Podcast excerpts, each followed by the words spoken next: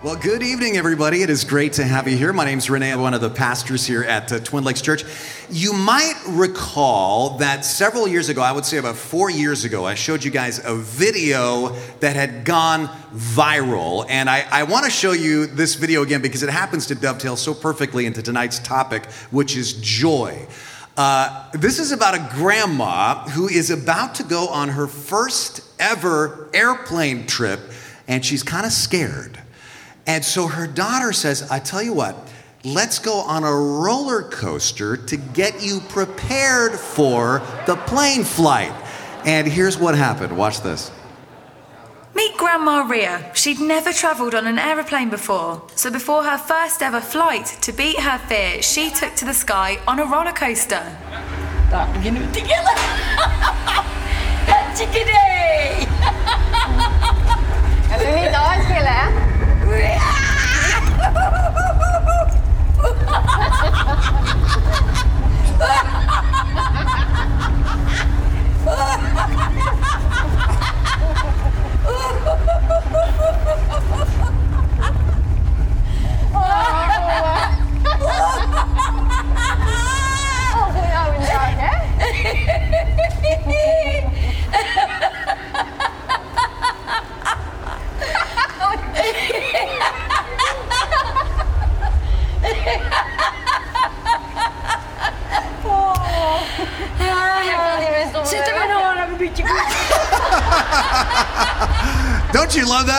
Is that not just like pure joy?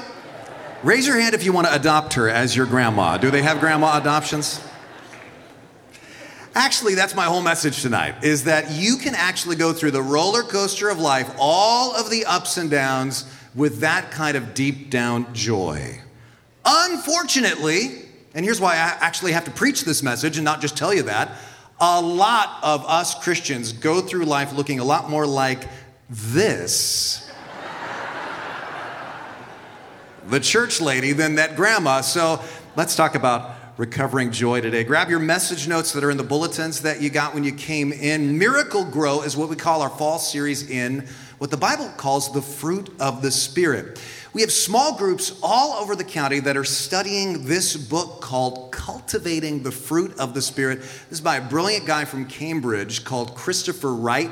He has videos that tie into each chapter. Each chapter ties into each week of our services. I'd encourage you to pick up a copy of the book. If you don't have money, you can just grab it or donate whatever you, you think it's worth. We want to put one of these books in your hands because we'd love for the whole church to be on the same page. Plug into a small group. You can get open small group lists at the info desk as well because we all want to be on the same page as we grow toward what the Bible says is God's goal for us as Christians. And it's this in Galatians 5 22 and 23. And why don't we read this verse out loud together? And I hope by the end of this series we all have it memorized. Ready? But the fruit of the Spirit is love, joy, peace, patience, kindness, goodness, faithfulness, gentleness, and self control. Amen? We are working our way through this verse, looking at one of these aspects of the fruit of the Spirit every week. And so tonight, let's talk about growing in joy. People are just longing for joy in their lives right now. In fact, this week I went on Amazon, typed in the joy of, and found all kinds of interesting books, like The Joy of Cooking, The Joy of Painting by Bob Ross. The Joy of Mathematics, clearly a work of fiction. The Joy of Doing Things Badly. I don't need that book, I'm already an expert. Uh, then there's Spark Joy. This is the bestseller on tidying up. Have you heard of this book? How many of you have heard of this uh, book? It's a phenomenon right now. This is a woman who says, Here's how to tidy up your life. You take every single thing you own and you hold it up and you ask, Does this bring me joy? And if it doesn't, you toss it. I got rid of my cat this way. Just kidding. Uh, And this has spawned an entire movement like the joy of less. And now there's actually a pushback the other direction with books like this one, The Joy of Junk. This is about the beauty of hoarding, and I kid you not. Many more. There's the joy of Yiddish, the joy of pickling. There's the joy. Well, there's all kinds of books about joy. But most people are not feeling it. You ever go to downtown Santa Cruz or go to the mall and look around and just watch people's faces? You don't see a lot of joy. You actually see a lot of frowns. You actually see a lot of anger. And researchers say unhappiness levels have never been higher, and Christians can sometimes seem the angriest and, and the frowniest of all. Certainly, right now, rightly or wrongly, our cultural perception of many Christians is that they, they, they look grumpy and judgmental all the time. Yet, did you know that God actually designed our faith to be full of joy, to be characterized by joy. He, he, he told us to party. And I'm not kidding. In the Hebrew scriptures, the Old Testament, the Israelites are commanded to have several annual feasts, parties. God says, be joyful at your festival.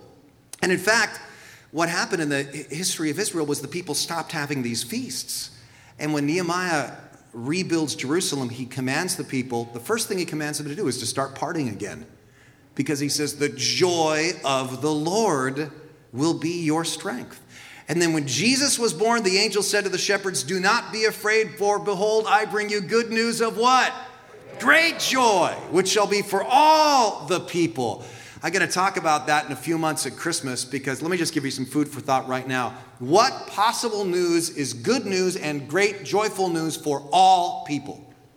I mean, what possible? I mean, when you think about it, every other kind of news you could possibly think of, it's good news for some people, but it's bad news for other people, right? Football game, one team wins, but another team loses. One country wins a war, another team loses. Every bit of news is always good news for some, bad news for others, except for one piece of news and that's what we talk about at Christmas. Then later, Jesus said, I have told you these things so that you will be filled with what? Not so that you'll be filled with a sense of obligation and duty and, and dry religiosity, joy. The Apostle Paul says, Be joyful always and rejoice in the Lord always. I'll say it again, rejoice. I could have shown you a hundred more verses. So the question is if this is such an emphasis in the Bible, why is it that Christians lose their joy. And when I say Christians, I mean me.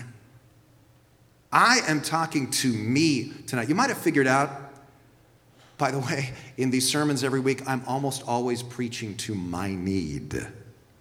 I don't know about you all, but I need help with my own brand of crazy, okay? So, what you get every week is basically my Bible study where I go to the Bible and go, God help, because I'm really struggling with this, and you see what I discovered. So, if you find these messages useful, that's great. But usually, I am preaching what I need. And let me just be very honest here and tell you this last week, I found myself, especially earlier in the week, just drained of joy. I was just down and depressed and discouraged. I had the blues. And so I analyze that. And I find that consistently in my life, when that happens, it's because of three common killjoys. And maybe you can relate to these. The first is worry. My worries can drain my joy. You know, a, lot of people have told me, I'm so worried I can't get to sleep.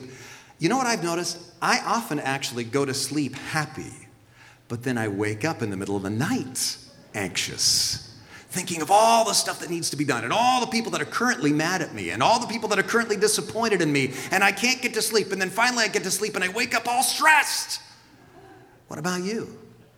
What are you worried about right now? Some of you are in such a severe state of worry about your family, about your finances, about the nation, that it's drained you of your joy. You could not find any joy during the worship segment tonight because you're just drained.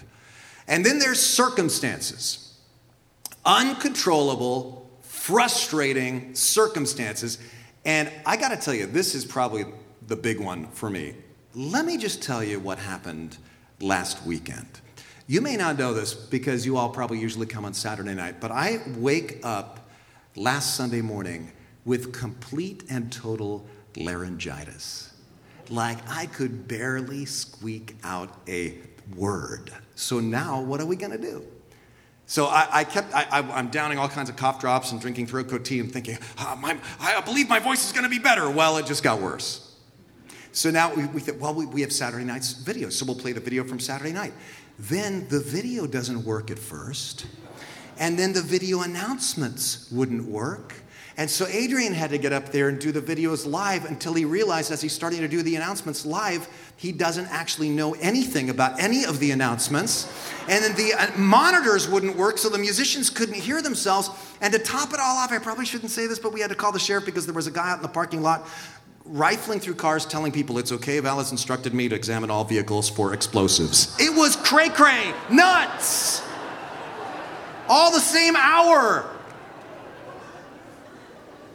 It's funny.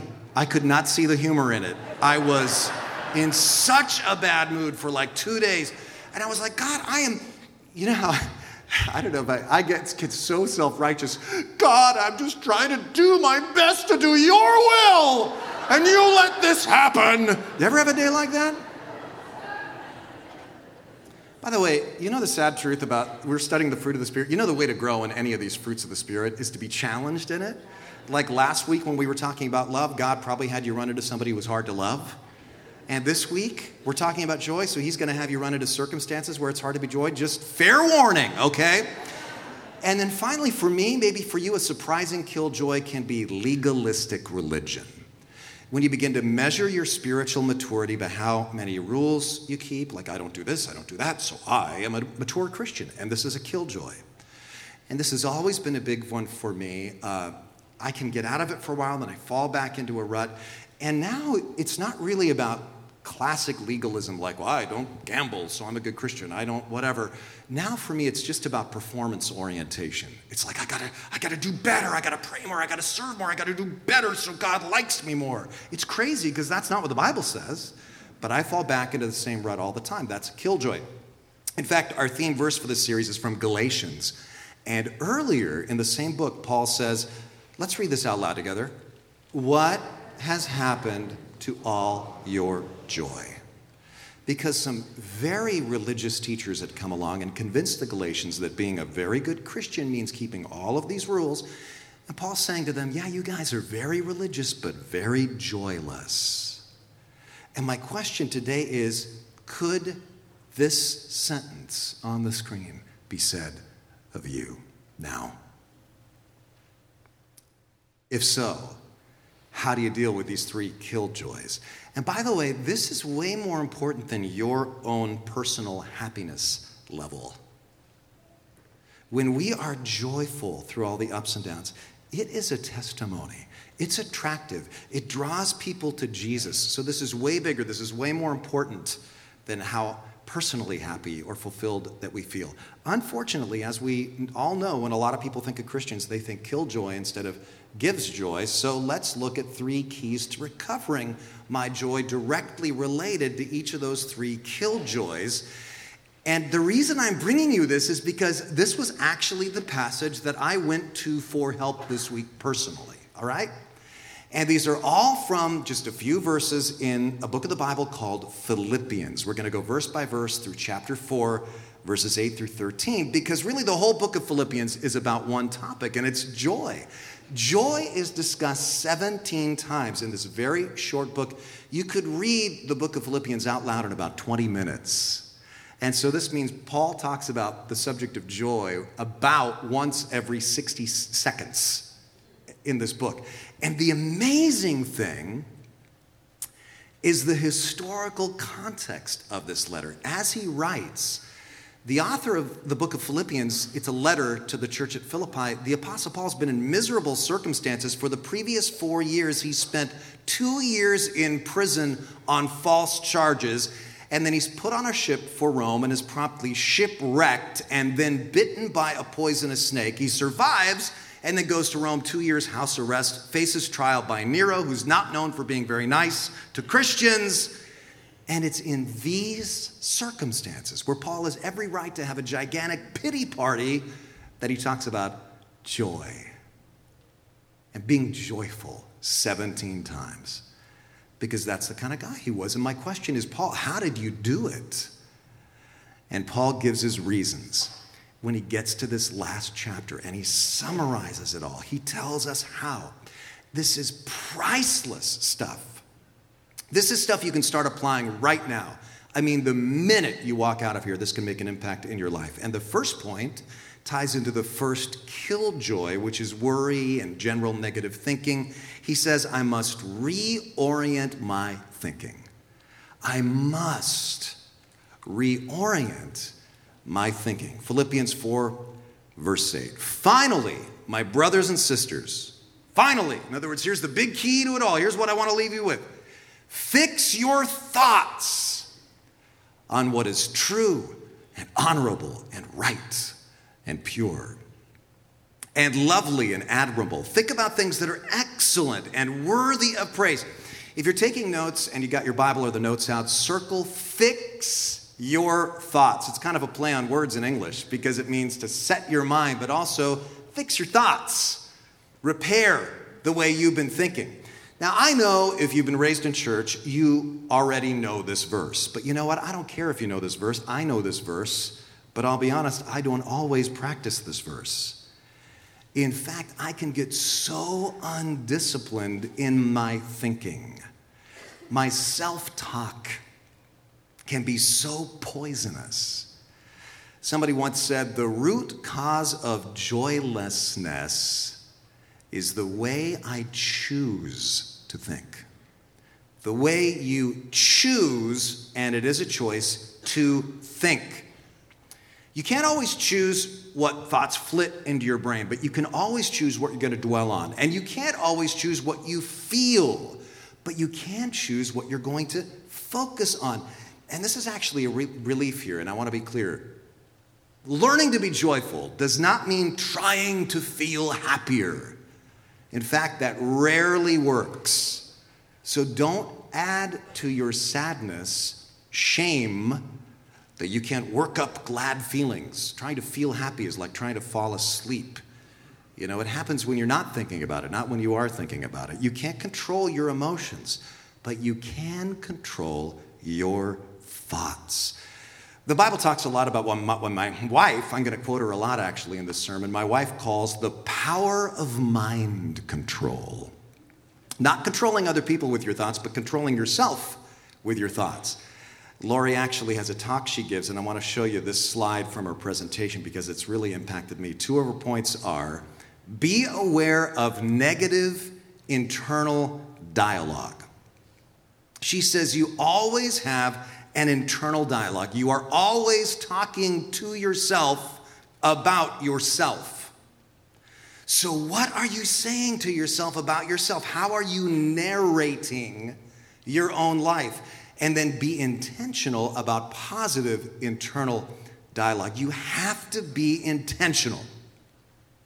So let me give you a little uh, kind of uh, peek into our family life. This last week, excuse me, I was, I think it was Tuesday, I was reciting the woes of my life to my wife. I mean, I was really down, was really, really depressed. And for the better part of an hour, I would say 45 minutes, I was going on and on and on. And I was sick, and that always drains me. I'm the worst patient. I felt overwhelmed by speaking commitments and deadlines. There was tension at the church between some people. Some friends were getting a divorce, and it was making me so sad, so bummed out. I just returned from that international trip, so jet lag was having its way with me. And I went on and on and on about all this stuff, and I'm just ranting. And after about 45 minutes, Lori goes, René, I get that you are venting now, and sometimes we need to vent. But she says, at some point, we have to stop venting and start redirecting. You know, sometimes I hate it when she is right, but she was. And she said, We were babysitting our grandson Freddie uh, for like three days. And she said, René, Freddie's here in our house for three days. Why don't you go look at Freddie, focus on him, give God thanks for him, and then why don't you just try to see the world through his eyes with eyes of wonder? And I said something like, What you're saying is, you mean instead of the desiccated eyes of sad cynicism I have right now, I'm so stupid. She goes, René, self talk Come on. So I did. And I literally got down on his level, literally changed, literally changed my perspective, and looked at Freddie playing with his toys and imagining all kinds of things. And it changed my, literally changed my perspective. For me, that was one way to fix my thoughts on the good things. Again, the truth is, a lot of us know this verse, but we tend to actually live when we're not careful, like this verse really says. Finally, my brothers and sisters, fix your thoughts on what is frustrating and disappointing and aggravating and overwhelming and discouraging. Think about the ways others have let you down and hurt you. You might notice that's the RSV, the Revised Schlaepfer version, because that's the way I think at times. But that kind of thinking is a killjoy. And look, reorienting your thoughts is not an impossibility. It's not theoretical because check out the very next verse, verse 9. Paul says, Keep putting into practice all you learned and received from me, everything you heard from me and saw me doing.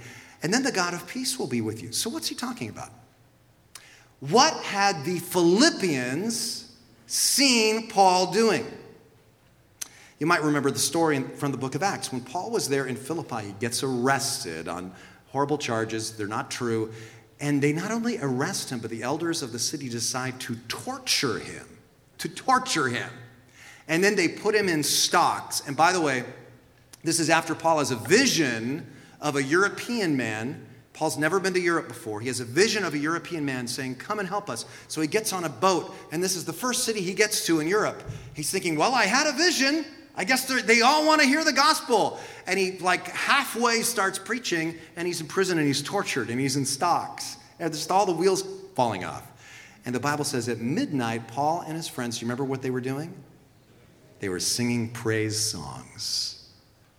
And it says all the other prisoners were listening, like, this is really weird.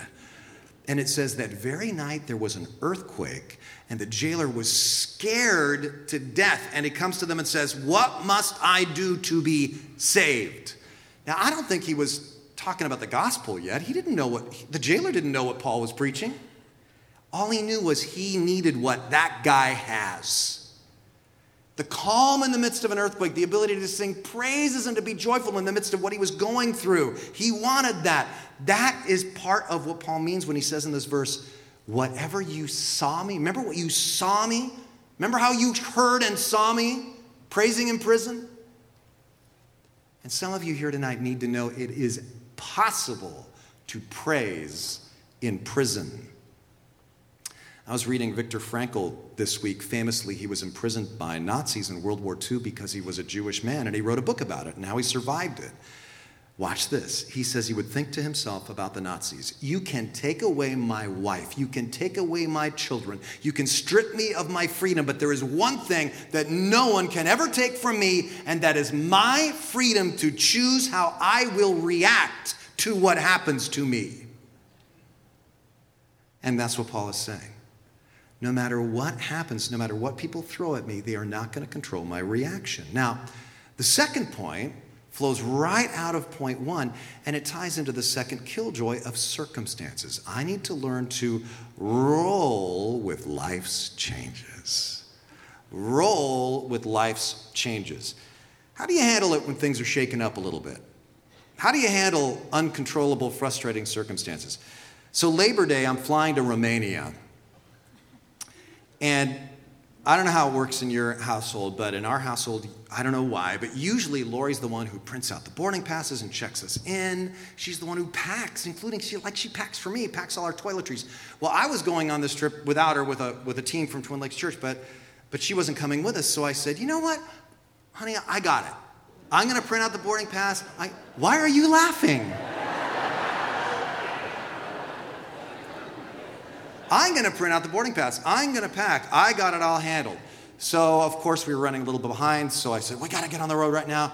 Drive up to San Francisco International Airport. I'm flying to Cluj, Romania from here. So we get there. She kisses me. Bye, hon. Have a great trip. I run into SFO and I check to see what gate we're leaving on. And I look at my boarding pass. I look up at the screen and I look up my boarding pass. And I grab my phone and I text her, Come back, come back, come back. I'm leaving from San Jose. Yeah. So she says, I'll, be right there. She swings around, she grabs me, I throw my bags in, I go, I get into the car. We got like a half an hour to get to San Jose. It's a good thing it's Labor Day. And she looks at me and she goes, Let's roll. How grateful I am that I do not have a wife who looks at me as she could many times and say, You know, for a smart guy, you're pretty stupid. I didn't look at the airport on my boarding pass. We made it just in the nick of time and where I go. But let me ask you a question. When, when unexpected circumstances strike you, is your attitude, let's roll? Or is your attitude, I'm so stupid. How could this ever happen? This is so dumb. Do you look in the rearview mirror or are you going forward to the next destination? Do you get moody? Do you get angry? Can you let it go? There's a very funny little blog called Reasons My Kid is Crying, where parents can submit pictures of their kids and the reason why he or she is crying at that very moment. Have you ever noticed little kids, whenever their circumstances change, for good or bad, they just get super upset, right? Here's some of the best ones. Reasons my kid is crying. I broke his cheese in half.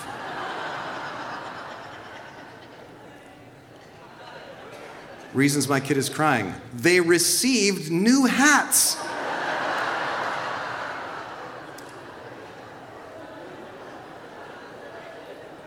We sang the happy birthday song to him. I wouldn't buy her the Dolly movie for Christmas. You see what the movie is?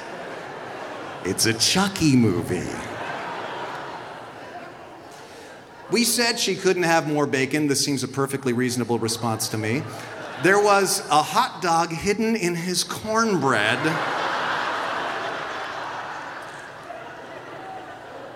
He didn't want to share his leg hole. Look at the other kid. She's like, What's going on? And finally, he met Bill Murray.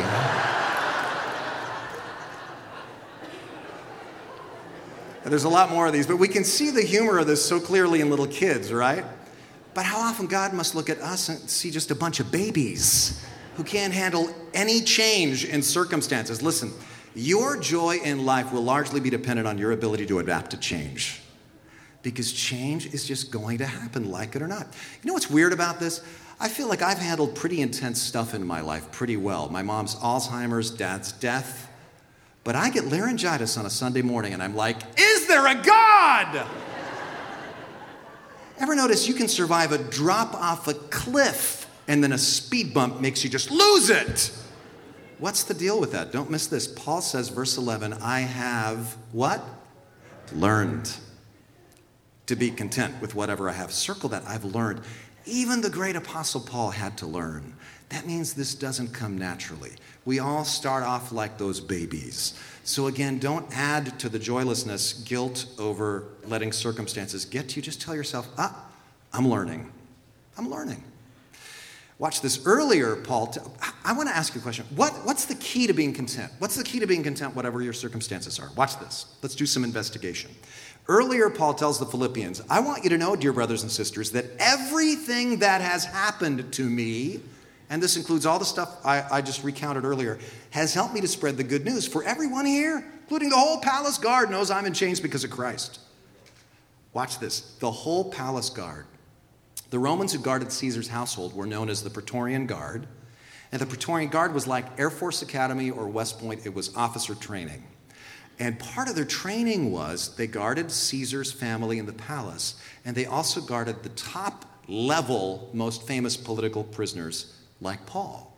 They were on alternating shifts, one shift in prison, the next in the palace, so they'd get this experience.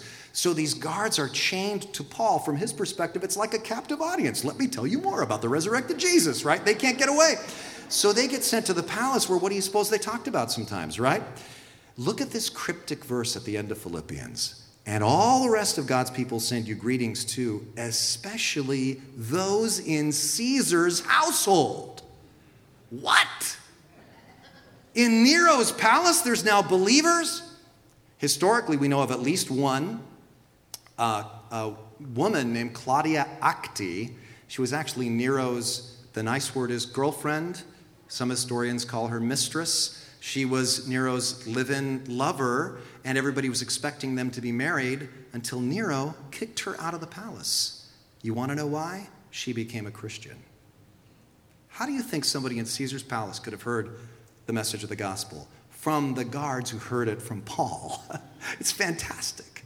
And this is why Paul can say, I've learned to be content because all this stuff is advancing the gospel. He has learned in all things God works for the good according to his purpose, all things. Somehow, God is going to redeem even your hardest times, maybe in ways you'll never know on earth, but you can be confident he will. Now, watch what Paul says next. I know how to live on almost nothing or with everything. I've learned the secret of living in every situation, whether it's with a full stomach or empty, with plenty or little. Now, be careful here, because you can misunderstand this. Joy does not mean I have to like the situation. You don't hear Paul saying, I love eating gruel. You don't have to praise God for the bad stuff, but you can be confident He's going to use it for good somehow.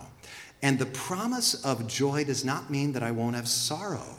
Of course, you'll have sorrow. Sorrow comes into everybody's life. Joy does not mean you'll feel happy all the time. What it means is all sorrow is temporary. And ultimately, joy will be permanent. Ultimately, for the believer, all sorrow is temporary and joy will be permanent because one day the Bible says God will redeem not just us, but all creation and wipe away every tear, and we will live in pure joy. And it's that hope that gets us through the troubled times. I love the way Tim Keller puts it. The opposite of joy is not sorrow, the opposite of joy is hopelessness. We're all going to have sorrow, that's normal. But when you have hope, then you have a joy that runs deeper than the sorrow. So Paul says, I've learned the secret. What's the secret? Here's the big reveal. Final point. Paul's about to reveal a principle that was destined 2,000 years later to become a tattoo on Steph Curry's arm. Point three rest in God's power and grace. Rest in God's power and grace. Verse 13, Paul says, I can do all things through Christ who gives me strength. Have you learned that you need more power than just willpower? You need God's power. But we all forget this, your pastor included. You know, when I was reciting that list of problems to my wife on Tuesday, I realized later I was focused entirely on my own resources. What was I saying? I don't have the energy. I don't have the time. I don't have any more good ideas. I wasn't thinking about God. I wasn't consulting God. I wasn't turning it over to God. I wasn't talking about God. I wasn't reading about God. I had limited my whole worldview to me, my strength, my power, my ideas. It's no wonder I was in a tailspin.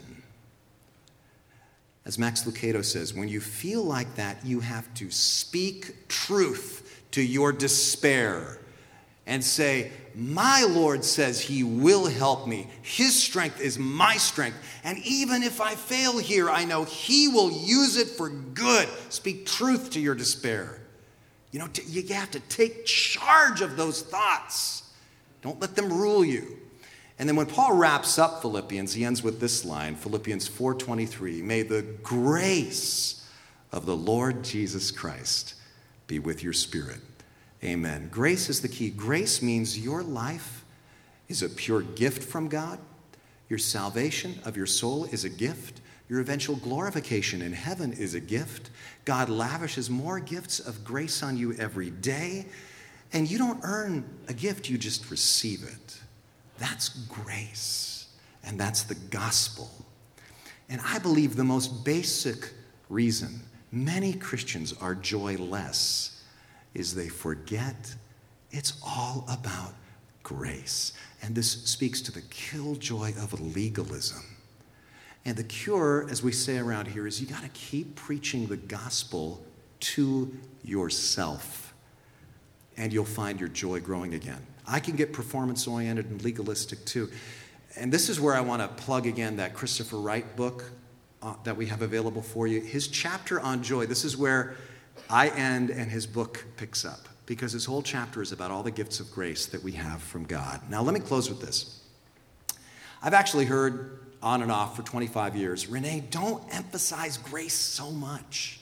Don't emphasize joy so much because it's all too happy. People are never going to learn the disciplines of the Christian life, the serious part, the hard part of the Christian life. You know, we can be so suspicious of joy, so suspicious of grace. But on my trip, when I finally did get on the right plane in the right airport a couple of weeks ago, I did go first to Romania to see the work of Connie Fortunato and Music Camp International.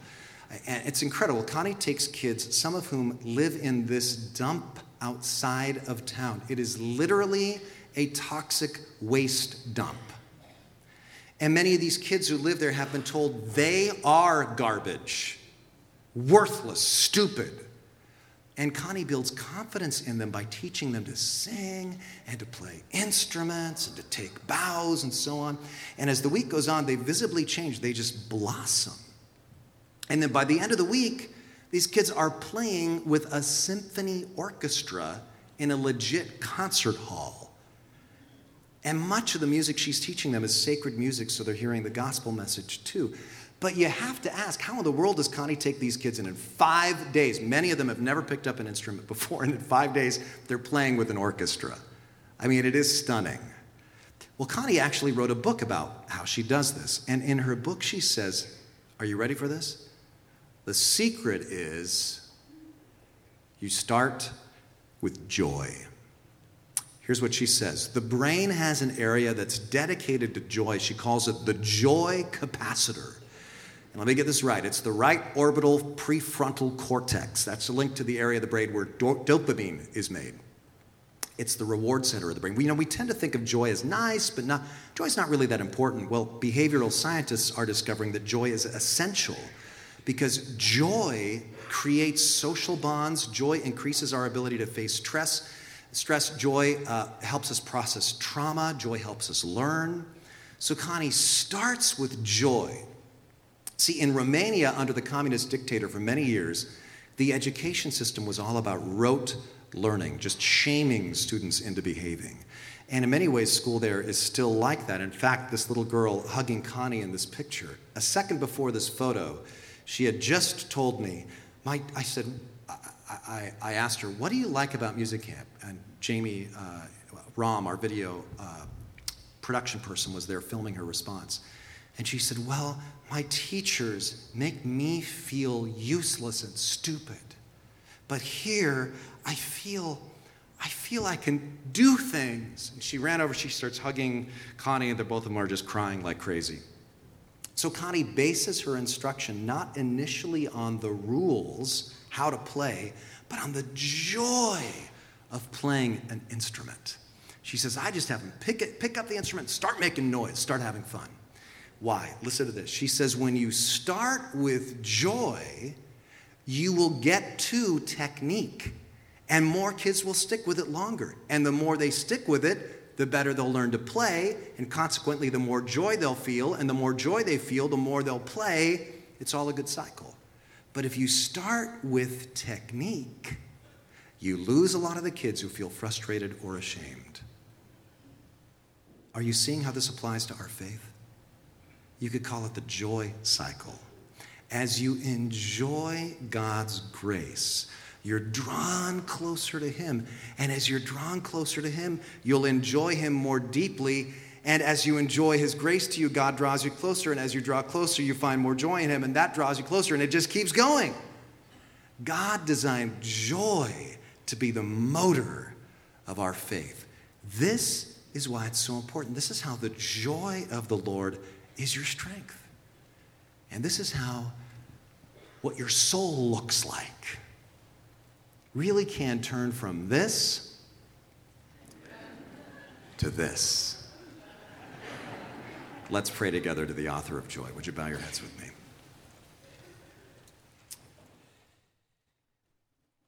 With your head bowed, I just want to invite you to pray with me because I'm praying this from my own heart.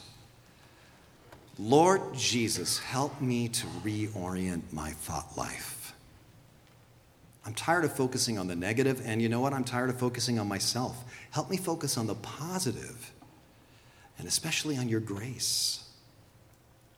And Lord, help me to roll with the changes. Help me learn to adjust to change. Help me, help me stay flexible and adaptable. And help me to rest in your power and your grace. Help me realize how much you love me, that you're not against me, you're for me. Help me to stop living like I'm trying to earn your approval. And with heads still bowed, if you've never made that initial commitment to Jesus, in your heart, you can say, Jesus, I don't understand it all, but this sounds right to me, and I feel drawn to you, and I want to have a joyful relationship with you that goes beyond religion. So restore to me the joy that comes through your grace. Thank you, Father, for your word. Thank you for its relevance to our lives. And thank you for the joy you give in Jesus' name. Amen.